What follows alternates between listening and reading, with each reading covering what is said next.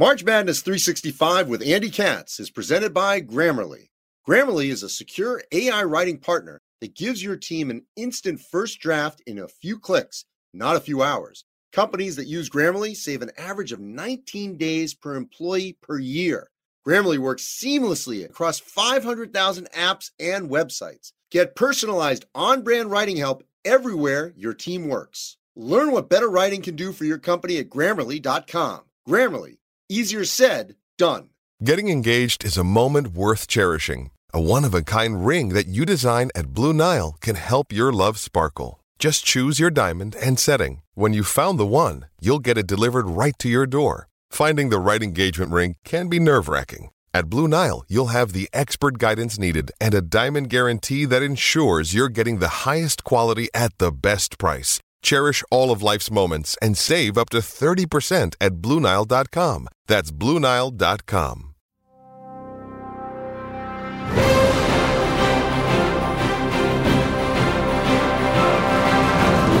Welcome to the latest edition of March Madness 365. I'm your host, Andy Katz, and on this edition of our podcast, I'll be joined by UCLA's Chris Smith, who's out for the year with an ACL injury, getting his perspective on dealing with that and rehabbing.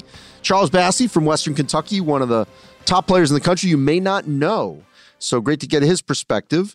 Uh, as the Hilltoppers are going to be one of those teams that I know we're going to be talking about in March. If they can get by UAB, by the way, in Conference USA, that's still not a given. All right, before we get to the bracket, yes, the first bracket of the month of February, I just want to mention that, and I'm not going to give this due because we're just here on a podcast and you cannot give it due. But I do just want to say that John Chaney, who passed away over the past week at the age of 89, here's what I think of when I think of John Chaney I think of passion, purpose, perseverance. I think of an innovator, an advocate. All of those things come to my mind when I think of his Hall of Fame coaching career you know, look, he he never went to a Final Four, but he was a Hall of Famer. You're not defined by that. And he won a landslide amount of games, okay, doing it his way, teaching, educating. He was Philadelphia, North Philadelphia.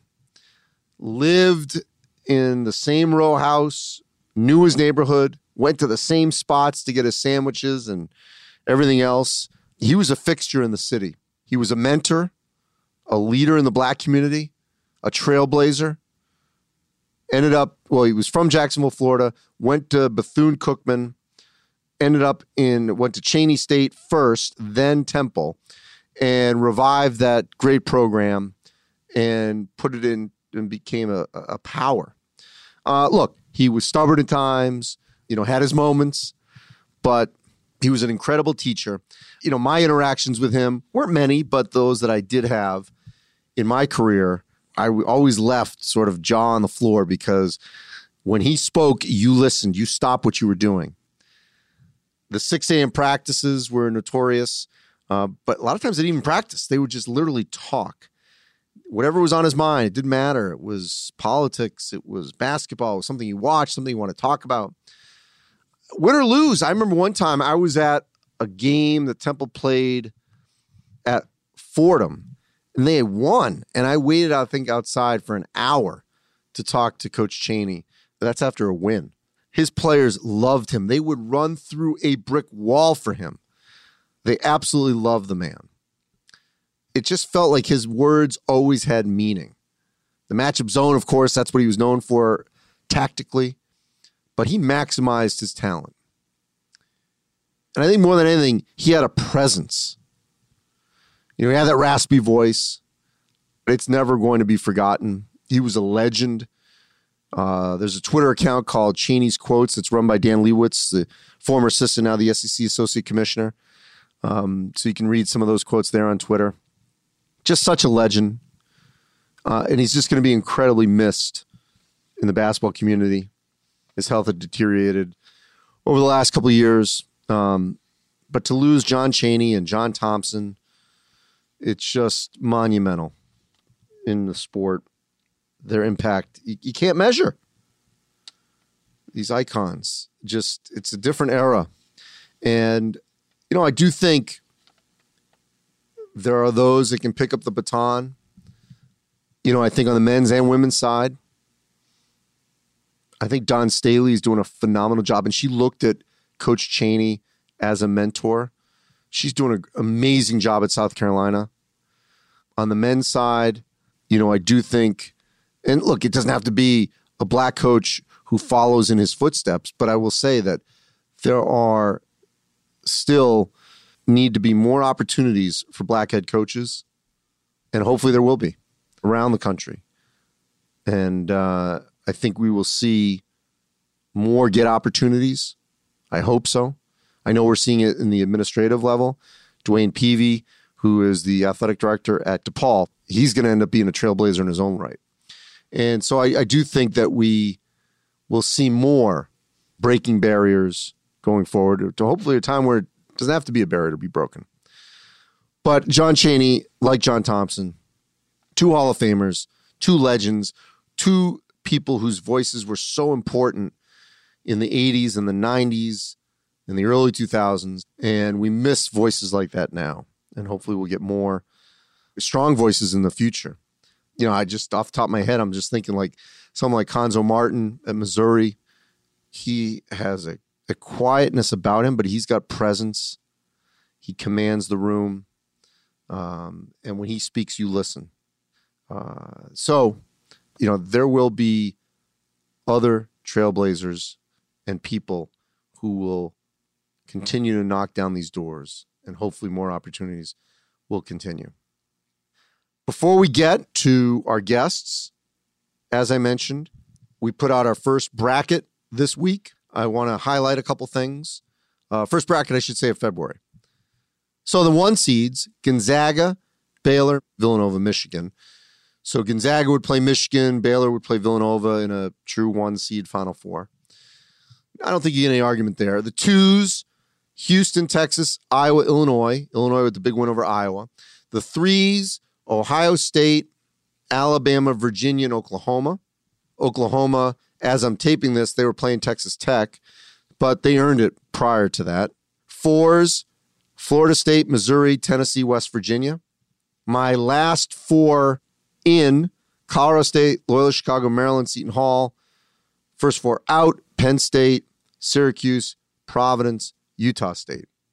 Duke and Carolina are in. Michigan State, Kentucky are out. Are they out for good? No. Is it going to be tough? Yes. Um, a lot of work to do. In terms of the Big Ten, I got 10. 10 Big Ten teams with the potential for 11. Could they get 12 if Michigan State gets its act together? Maybe. Uh, other teams, just to highlight if this holds, that I think will be significant. Just scanning the bracket. Uh, Georgia Tech, which lost on Monday to Louisville, still have them in, but that'd be great if Josh Pastner can get the squad in there. Two out of the Valley, I mentioned Loyola Chicago, got Drake, of course, in there as well. Oklahoma State, as of now, is eligible for the tournament, which would be great to see Cade Cunningham in there. St. Bonaventure, the Atlantic 10 is going to be one to watch because at this juncture, they're sort of beating each other up. St. Louis, Richmond, Dayton, Davidson, they're all beating each other up, and St. Bonaventure has emerged as the best team. So I have one out of the Atlantic 10 right now. The other team to look out for here, just to sort of digest here as well, as I'm scanning here, that have fluctuated, I guess, a little. Well, well, Kansas is a good example. I just want to highlight. They're a five seed in our bracket. They're trending in the wrong direction. They certainly can climb back up. They'll have opportunities. To see them as a five seed is a little jarring, if you will. And I think they're one to watch. There's no question about it. You know, there are other schools that certainly can climb. UConn at nine. If Bouknight comes back, James Bouknight, they'll climb higher.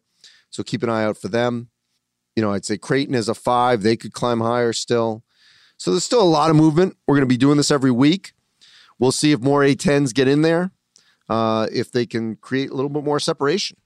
Uh, the other thing I just want to add too, we did our midseason coach of the year list last week.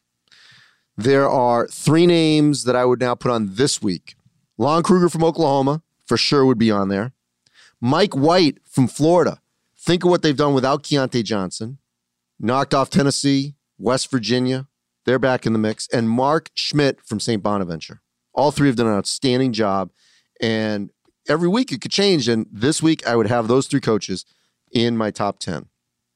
All right, my interview with Chris Smith from UCLA. You know, I want to get his perspective of what it's like to go through a season ending injury during a pandemic. Um, I think you're going to find it pretty fascinating how, in a weird way, he can't really be a full member of the program um, because of safety protocols.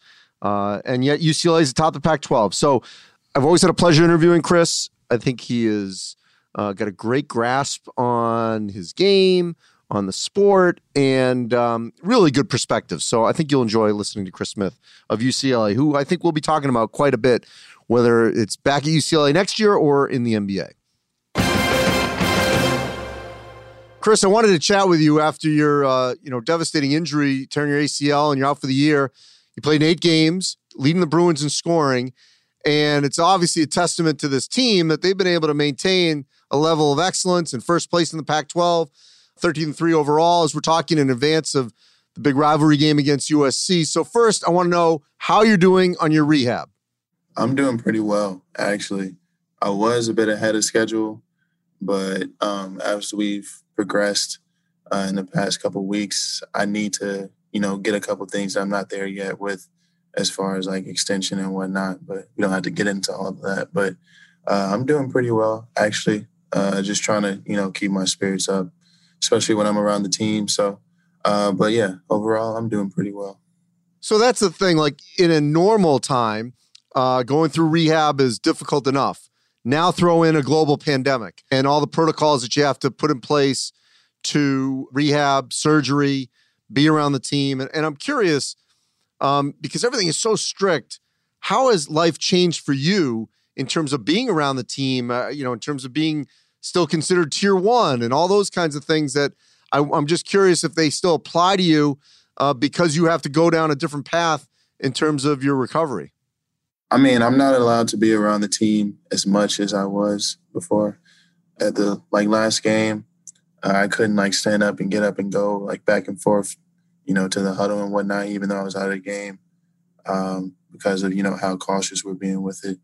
But I mean, things are just like different. I mean, before when I was playing, it was pretty much the same, just came, practiced, you know, went to class after practice, did my homework and whatnot, and then just either stayed at my apartment or, you know, went to my teammates to hang out. Uh, but obviously, it's a bit, you know, harder for me to move around now. Um, and you know, while they're in practice and whatnot, I'm doing like rehab, so I don't get to see them uh, as much, you know, anymore. Um, but good thing, you know, we got we got a lot of great guys here, so you know they check up on me all the time, and and uh, you know I go over their houses as much as possible. I just have my brother drop me off wherever. Um, but I mean, pretty much life is still the same. I'm just not playing anymore and not moving as much anymore, but uh, yeah, I hope that answered your question. Yeah, I mean, because I'll, I'll, tell you, Chris, I, I, worried about people like yourself and that, you know, it, it's it's a it's not fair, but I understand it um, because of all the protocols. But here you are, you know, obviously the leading scorer, someone who's a very big part of this program, and yet you have this major injury and then suddenly you have to be sort of ostracized and kicked to the side uh, because you can't be around the team. And yet, in the same breath, oh, we want him to be around the team, we want him to be a part of everything, and we want him to help support us. I mean, striking that balance, I think, is going to be incredibly difficult for you. Yeah, I mean, for me, I had to come in every day, no matter what. On off days, there's no off days for me anymore. Um, but you know, as far as being around the team with the pandemic going on, um, I still test normally, you know, with my teammates who are out on the patio, test every morning because I still have to come in. I still have to finish my uh, contact tracing at home, and I still have to finish COVID checking every morning. I show them who I've been around in the recent day, show them like where I'm trying to be on campus before I even come in, you know, still take the swab test and whatnot, just to make sure that I'm not the guy that ruins it for everybody uh, with the COVID before the season started, we had the slogan "Don't be that guy." So no one wants to be that guy, and I'm definitely not going to be that guy, especially since I can't even play because you know I already feel bad at the moment. But if I would have ruined the rest of their season uh, because I tested positive, that would make me feel even worse. So You know, as far as being with the team during the pandemic, uh, it's just a little harder for me now because I can't move around as much. But, you know, with the testing and everything, we're still staying safe. The main person I'm with every day is Shane, our trainer. So, you know, I don't want to, you know, get it at home or whatever while I'm outside of here because I know I have to see him every day. And without Shane, I mean, his team would not really, his team wouldn't run. So I'm just staying safe as possible, just like I was before, you know, I even got injured. Well, I'll tell you that that's an incredible burden to obviously have to bear. And, and that slogan, I hadn't heard that before this season from any other team. Don't be that guy. Don't be that guy. Yeah, I mean, I, I understand it. No one wants to be that guy in any way. All right. So, from your analytical point, how do you explain the way this team has maintained, you know, its excellence at both ends of the court uh, in your absence? Uh, there's no analytics. I can give you a name though. I'm pretty sure you know the name I'm about to give you. That name is Mick Cronin. That is how this team has kept everything together. I mean, without me, we still got that, you know, that backbone and whatnot. We understand how we win games. Uh, and without me, we we know that we're gonna have to be a little bit better on the defensive end. Um, but like Jimmy Butler said, I believe very strongly that with me on this team, we have a better chance of winning. But this team is still amazing without me. And in my opinion, we got the best coach in college basketball. So in my absence, I still think the team is going to be really good, and they've shown that. I have not lost a game at home. Our last home loss was what last last season against Stanford, and I mean we're at the top of the pack. So I gave you the name. I could give you some more names like Jaime Jaquez, guys like that, Tyger Campbell. I mean, I pretty much named the whole roster, but I mean, it's guys on this team that know what they can do, what they need to do to help us win. And the reason why we win is because we understand what got us there. And they just keep doing that. So that's that's your name. There's no analytics to it.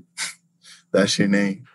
Chris, I first of all, I appreciate the way you broke that down for me. Very simple. Uh, and I think you're 100% correct. All right, lastly, your future. Obviously, we hope everything goes well. We hope we're on the other side of the pandemic sometime this summer. That's fingers crossed. What is your plan where you hope to be, you know, a year from now? to be honest with you, I haven't even thought about that. Right now, I'm just trying to go as hard as possible rehab and uh, physical therapy every single day. And uh, when I can, I'm trying to be the number one cheerleader on the side. So uh, those are two things that I'm worried about right now.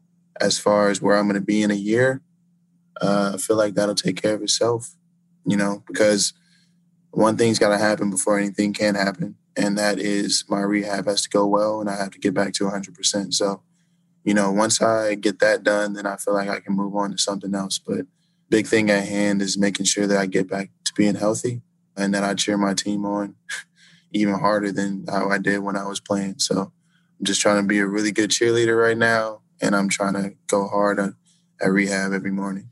Well, I know where I hope we are a year from now in a much better place. And uh, doing these kind of interviews in person, that's where I hope I am a year from now. Look, Chris, I always appreciate talking to you.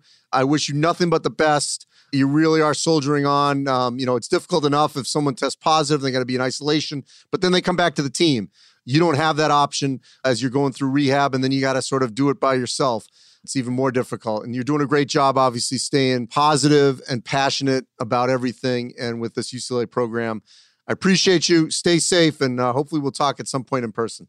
Thank you. Always appreciate it, man. Andy Katz, that guy will rank his wife's dinners. He'll rank anything. And now it's time for Katz Ranks here on March Madness, March Madness 365. And for this week, I'm going to look at the top 10 bubble teams. Now, these are not necessarily in order of how I think they will get into the NCAA tournament, but these are the top 10 teams that I think we should watch over the final month of the regular season that'll be on one side or the other of the bubble. Let's start in the Big Ten Maryland and Penn State, two schools that have had big time wins within the Big Ten. And there's no question that both those schools could put themselves in position to be on the right side of the bubble. They got to win more games. They got to get above 500 a little bit more. There's no question about that. But they both have recorded big time wins, road wins, that I think will put them in position to watch over the final month. St. Louis, prior to the pause, a long pause, the Billikens looked like a team that was definitely going to be in the NCAA tournament. They come back, they lose to Dayton, they lose their chance to play Richmond. So we got to watch what happens with the Billikens because they've got good numbers, but now they got to get some wins. St. John's, suddenly the Red Storm are one of the hottest teams in the Big East, climbing from the bottom into contention for a possible bubble spot. Colorado, a couple weeks ago, the Buffaloes looked like a team that was trending in the right direction. They were going to be for sure in the NCAA tournament, and then they lost, and they lost again uh, to Washington, to Utah. Um, so now they're really straddling it. They've got work to do.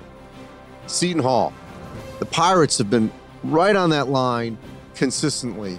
Um, had a great win early in the season against Penn State. Had a chance to beat Villanova, couldn't get it done. Then lost to Villanova again. Uh, lost to the buzzer to Providence. Uh, so the Pirates are right there, and they're going to go either way on this bubble. Loyola Chicago. All the talk about Drake in the Valley. Well, Loyola Chicago is going to get a crack at Drake, and both those schools are playing like NCAA tournament teams. And if Drake were to win out or lose one of these games to Loyola or get swept by Loyola, then the Ramblers are going to be right there to potentially get in on their own without having to maybe win the Valley. San Diego State. The Aztecs early in the season beat UCLA. Uh, they got beat by BYU. They're starting to climb back up in the Mountain West Conference. How they play against Boise is going to be a big time matchup. Of course, Colorado State as well and Utah State, they're all in the same pool. Uh, could two of them go? Sure. Uh, I feel good about Boise. There's a second one. Who's it going to be? We'll talk about that here in a moment. Providence. The Friars beating Seton Hall at the buzzer. They've had good road wins, but then missed opportunities. The game against Georgetown is really crushing for them. Kind of game that they probably shouldn't have lost, but did.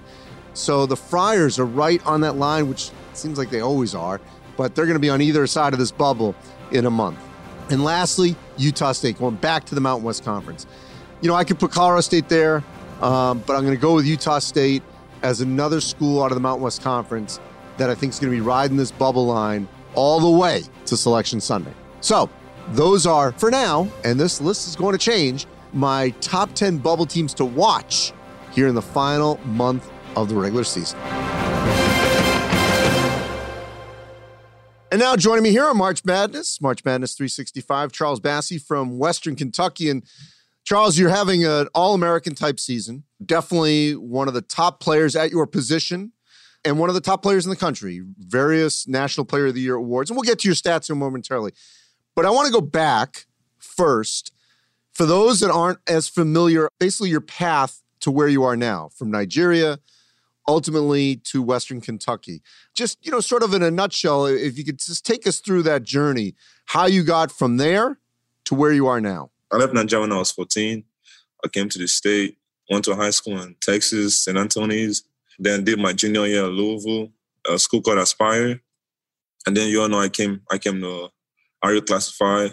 Uh, and then I came to um, Western Kentucky, and my first year was pretty good. I went to the draft, came back. Then my second year, that's when I got injured. I was out for like almost a year. I uh, went through my rehab every day, came back, and now I'm just playing my game.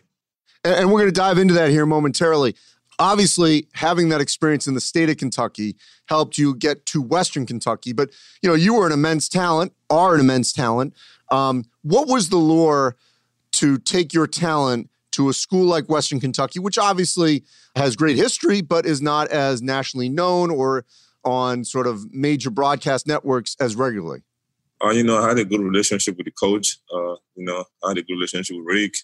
Uh, since I was in high school, he's been out of my games, my practices, even my early practices at 5.30 a.m. He, he, he'd be there with my teammates and you know, just a coach dedicating his time to a player like that, I just felt like, yeah, he really wants me. So I just felt like that was the place for me, and I felt like WK was a spot for me to go to.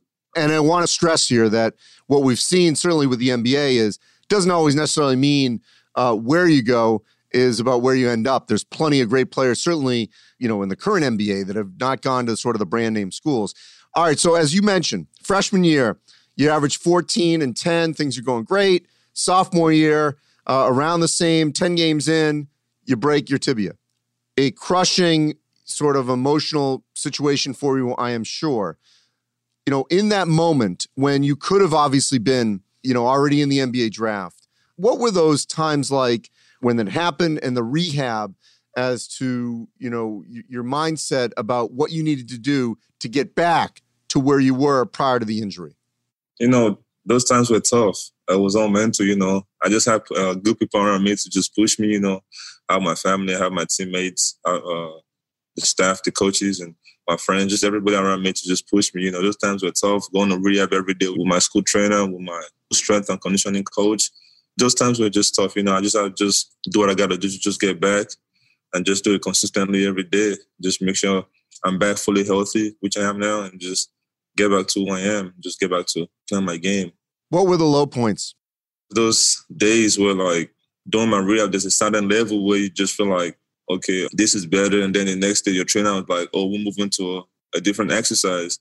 Like I remember the exercise that was bothering me then was doing lunges, man. That was that was tough. But you know, as a player, you just have to just overcome those those pain and just do it.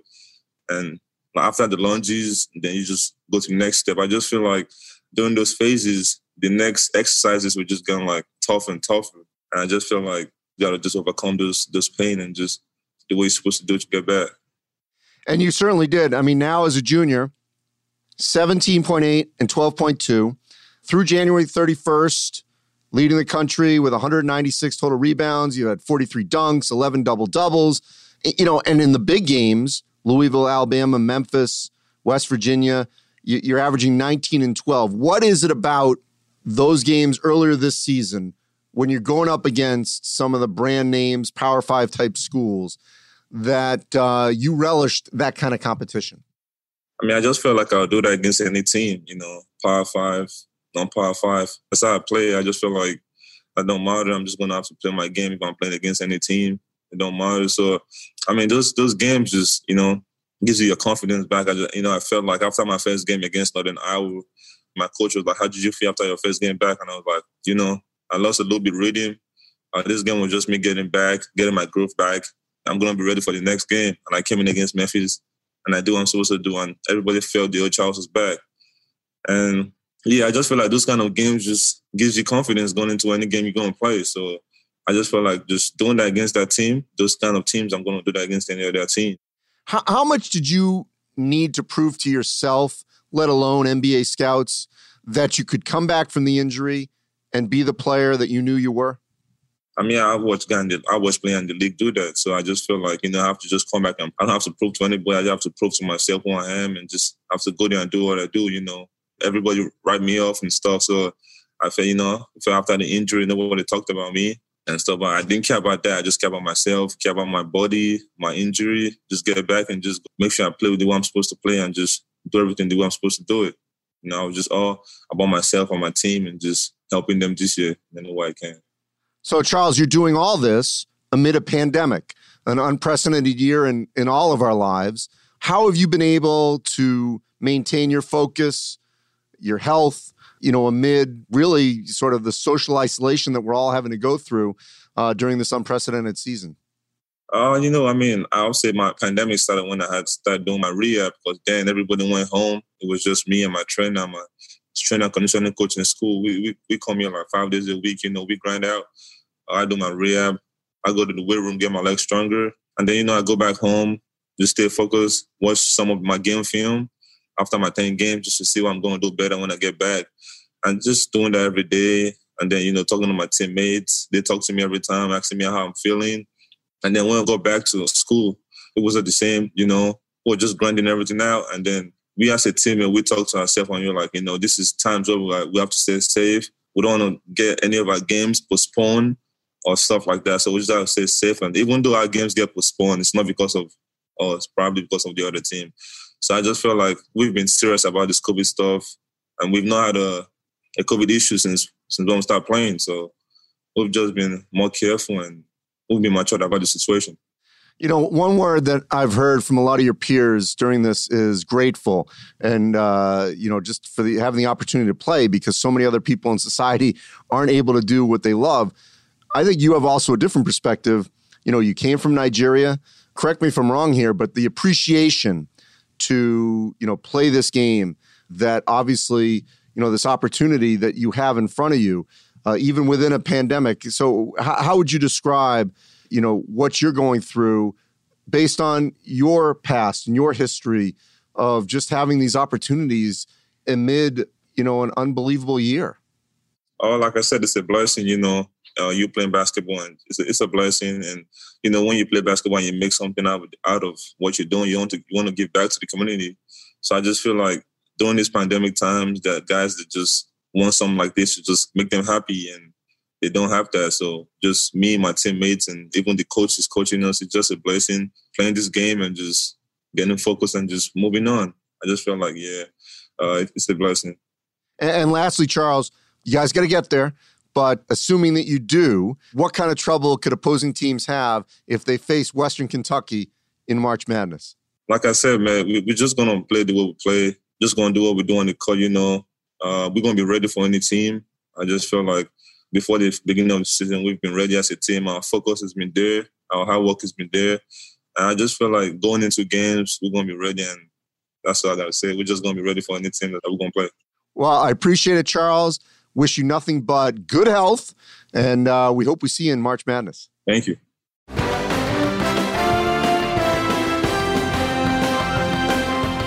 And now it's time for March Chadness here on March Madness 365. And Chad, you know, I didn't look at my record, so I'm going to let you. And as we're taping this, I still don't know.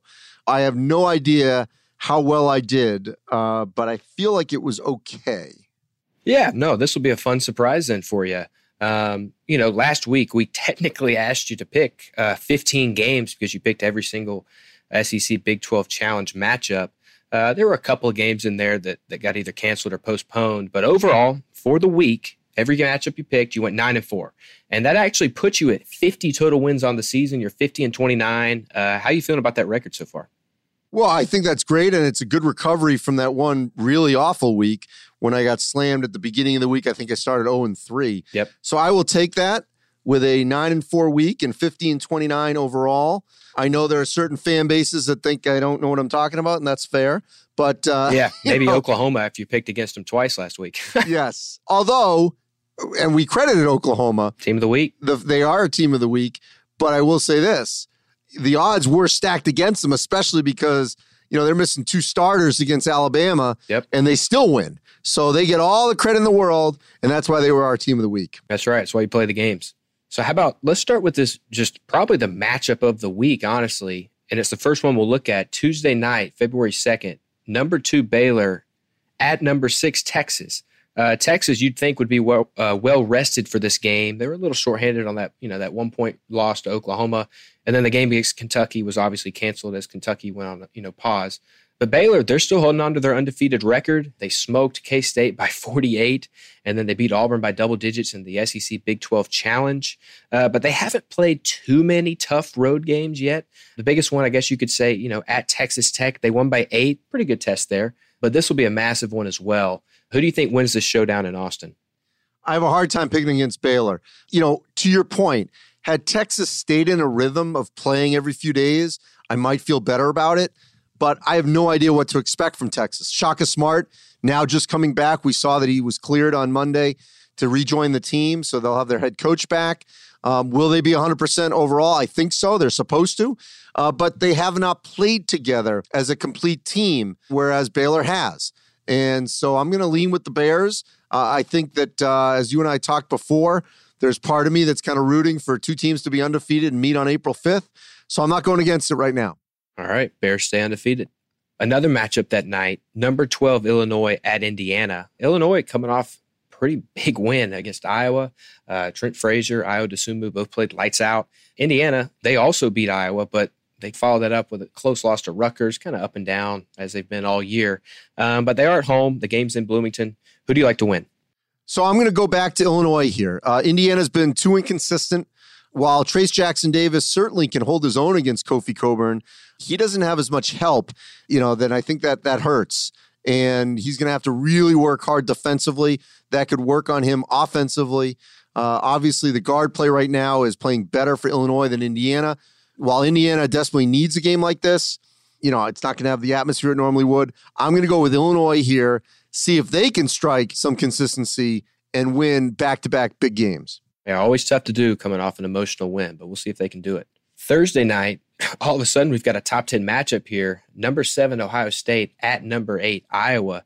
Um, Ohio State, they've, they've really strung together some impressive wins at Illinois, at Wisconsin, and then they've really just kind of handled Michigan State recently. Iowa, quick turnaround here, though. They'll play Michigan State on Tuesday night, and then two days later, they've got to play Ohio State. Who do you like to win this game? I like Iowa. You know, we saw the frustration from Fran McCaffery, their head coach, after they lost to Illinois. That game was a great game. Possession, possession, possession, back and forth. And, you know, as well as Ohio State has played, and they're certainly playing, you could argue maybe the second best in the Big Ten behind Michigan, which is on pause right now. Uh, I would say that I'm going to still lean toward Iowa beating the Buckeyes, just overall talent, and Luka Garza uh, being able to sort of win the matchup against EJ Liddell.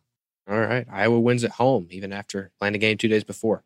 Saturday, got a handful of pretty good matchups here. We'll start with number 10, Alabama at number 18, Missouri. Alabama, as we kind of mentioned, their 10 game winning streak snapped by OU, but they're still perfect in conference play entering the week at least. Both these coaches, Nate Oats, Cuonzo Martin, uh, they were on your midseason coach of the year list. Which one do you think comes out with the win? So I'm going to go back to Missouri. I'm going to pick the Tigers here. You know, I loved the way they showed some tremendous uh, toughness and gutting out that win against TCU. Uh, Xavier Pinson was phenomenal in that game. Uh, and Alabama scared me a little at the end of that Oklahoma game. They had multiple chances to at least uh, push that game into overtime, couldn't convert. Oklahoma's defense has to get credit. But we said at the top of this, I mean, Oklahoma was shorthanded and Alabama didn't beat them. I, as much as I'm high on the tide, uh, this gives me some pause. And I like Missouri's experience better, especially at home. All right. Missouri wins. Yeah. Xavier Pinson was red hot. to get what, 36 points, uh, over 30 points in that game? Yes. Yeah. Unbelievable. So that'll be a fun one to watch. I kind of like Bama to win on the road there, but that'll be definitely a, a fun one to watch on Saturday. Let's keep moving with number 23, Kansas at number 17, West Virginia. And there's been a lot of talk about Kansas when it comes to their ranking. Uh, they've been ranked for 22 straight years. And uh, a lot of Kansas fans are kind of keeping an eye on the polls every week, knowing that this is a little bit in danger as they come in, you know, right on the border. You'd think they kind of have a layup at the beginning of the week with K State. So it could come down to West Virginia. Do you think West Virginia maybe drops the dagger in this streak? Yeah, I do. Um, Kansas is trending in the wrong direction. I think they've lost four or five, maybe. Yeah, they've lost four out of five. Not great. Four out of five. Thank you. The one win was the win against TCU over the last couple of weeks. So, yeah, they're trending in the wrong direction. West Virginia did get clipped at home by Florida, which, was, by the way, was a great win for the Gators. Mike White doing an outstanding job after they've lost uh, Keyontae Johnson. Uh, so um, I, I like West Virginia, which usually does play Kansas very well. And as crazy as it may seem, you know, we could see the Jayhawks as the fifth or sixth best team in the Big 12, which we've almost never said before. But I, I just, uh, I'm going to lean West Virginia here. Yeah, it's pretty wild to think about. They are tied for fifth or sixth with about two or three other teams. And, you know, we mentioned they've lost four out of five. All four of those losses by Kansas were on the road. So another one on the road, they'll have to maybe flip that script if they want to hang on to the ranking here. But that'll be that'll be a big, maybe historical moment to keep track of this weekend. And then let's look at another game. Number 19, Wisconsin at number 12, Illinois. Uh, Wisconsin, they've kind of bounced around the top 25, top 10. But most recently, they did lose to Penn State by 10 on the road, which is why I think they dropped to 19. Illinois, we already touched on them and their red hot win. And, and you like Illinois to win uh, to begin the week. How do you like them to do here, Andy? Yeah, I'm not going to say I'm down on Wisconsin, but I would just say that I think Wisconsin's getting exposed a little bit. I said this at the beginning of the season. You heard me say this they don't have a star. And while at times we could say that'll work, you know, because they've got a really good team late in games, and yes, D'Mitrik Trice has sometimes done it, but for the most part, you kind of wonder, okay, who's going to take over here? Who's going to be that go to player? Who's going to break someone down and actually get to the bucket and score? And sometimes I feel like they're searching for that person. Is it Trice? Is it Davison? Micah Potter can't really create on his own, even though he's had really good performances. And I think that hurts them. And Illinois certainly has players like that. And so I like the Illini here. All right. It's a great point about late game scenarios there. Um, yeah, Illinois knows their guy. Ayo, even Trent Frazier could do it. They've got some clear studs down there to get you a bucket when you need it. So, how about this late game Saturday night? Number 21 UCLA at USC, Battle of LA here. and maybe even the battle for the Pac 12, the top two teams in the conference. Who do you like to win? I actually like the Trojans here. You know, they they provided us with one of the best memories of the last week of last season. USC won at the buzzer over UCLA. Uh, that was right before everything obviously shut down a couple days later. Um, that was the last regular season game. So I like the Trojans. I think they're trending in the right direction. Evan Mobley, I think, is going to be a real difficult matchup for UCLA. I still think overall UCLA is the best team in the Pac 12, but in this instance, I like USC at the Galen Center. All right. Big win for USC if that holds true. And then finally, the game I've saved for last year for you, Andy, and a lot of historical context is finalized as the polls were released this week. And it's Duke at UNC, and neither team is ranked for the first time since February of 1960. If that doesn't speak to this rivalry, I don't know what does. I think it's the best rivalry in college basketball. Andy, who do you like to win round one of Duke UNC? First of all, it's so crazy that I just totally blanked that that game is this week because usually we have incredible hype leading up to that game, maybe a week or so in advance. And I just like paused for a minute. I'm like, oh my God, yeah, we're, we're already into February. That game's coming upon us, and here it is. So they're both playing better. I would lean Carolina over Duke right now in terms of a team if I had to buy stock in that would make the tournament because I think that Carolina's bigs have the potential to be much more of a factor. And I think that's where they have the advantage. And so I'm going to go with Carolina at home over Duke in the first of two matchups. All right. Yeah. Carolina gets the win there. Yeah. It's, it's so wild to think about neither team being ranked since 1960. And if you just extend it a little bit, I mean, Duke didn't even receive votes, I don't think, in the AP this week. So Carolina may have gotten a few votes, but it's uh, certainly a unique time for this rivalry. We'll revisit all these picks, Andy, in, in the first week of February and, and keep moving. And let's keep this in mind 50 and 29, 9 and 4 last week. Not bad. I'll take it. Stay safe, Chad. Thank you. All right, Andy, you too. And that'll wrap up this edition of March Madness 365. I'm your host, Andy Katz.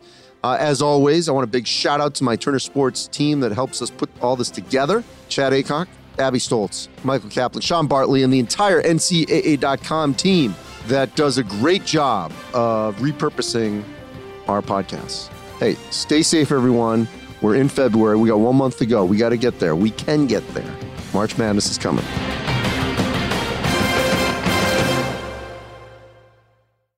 March Madness 365 with Andy Katz, presented by Grammarly.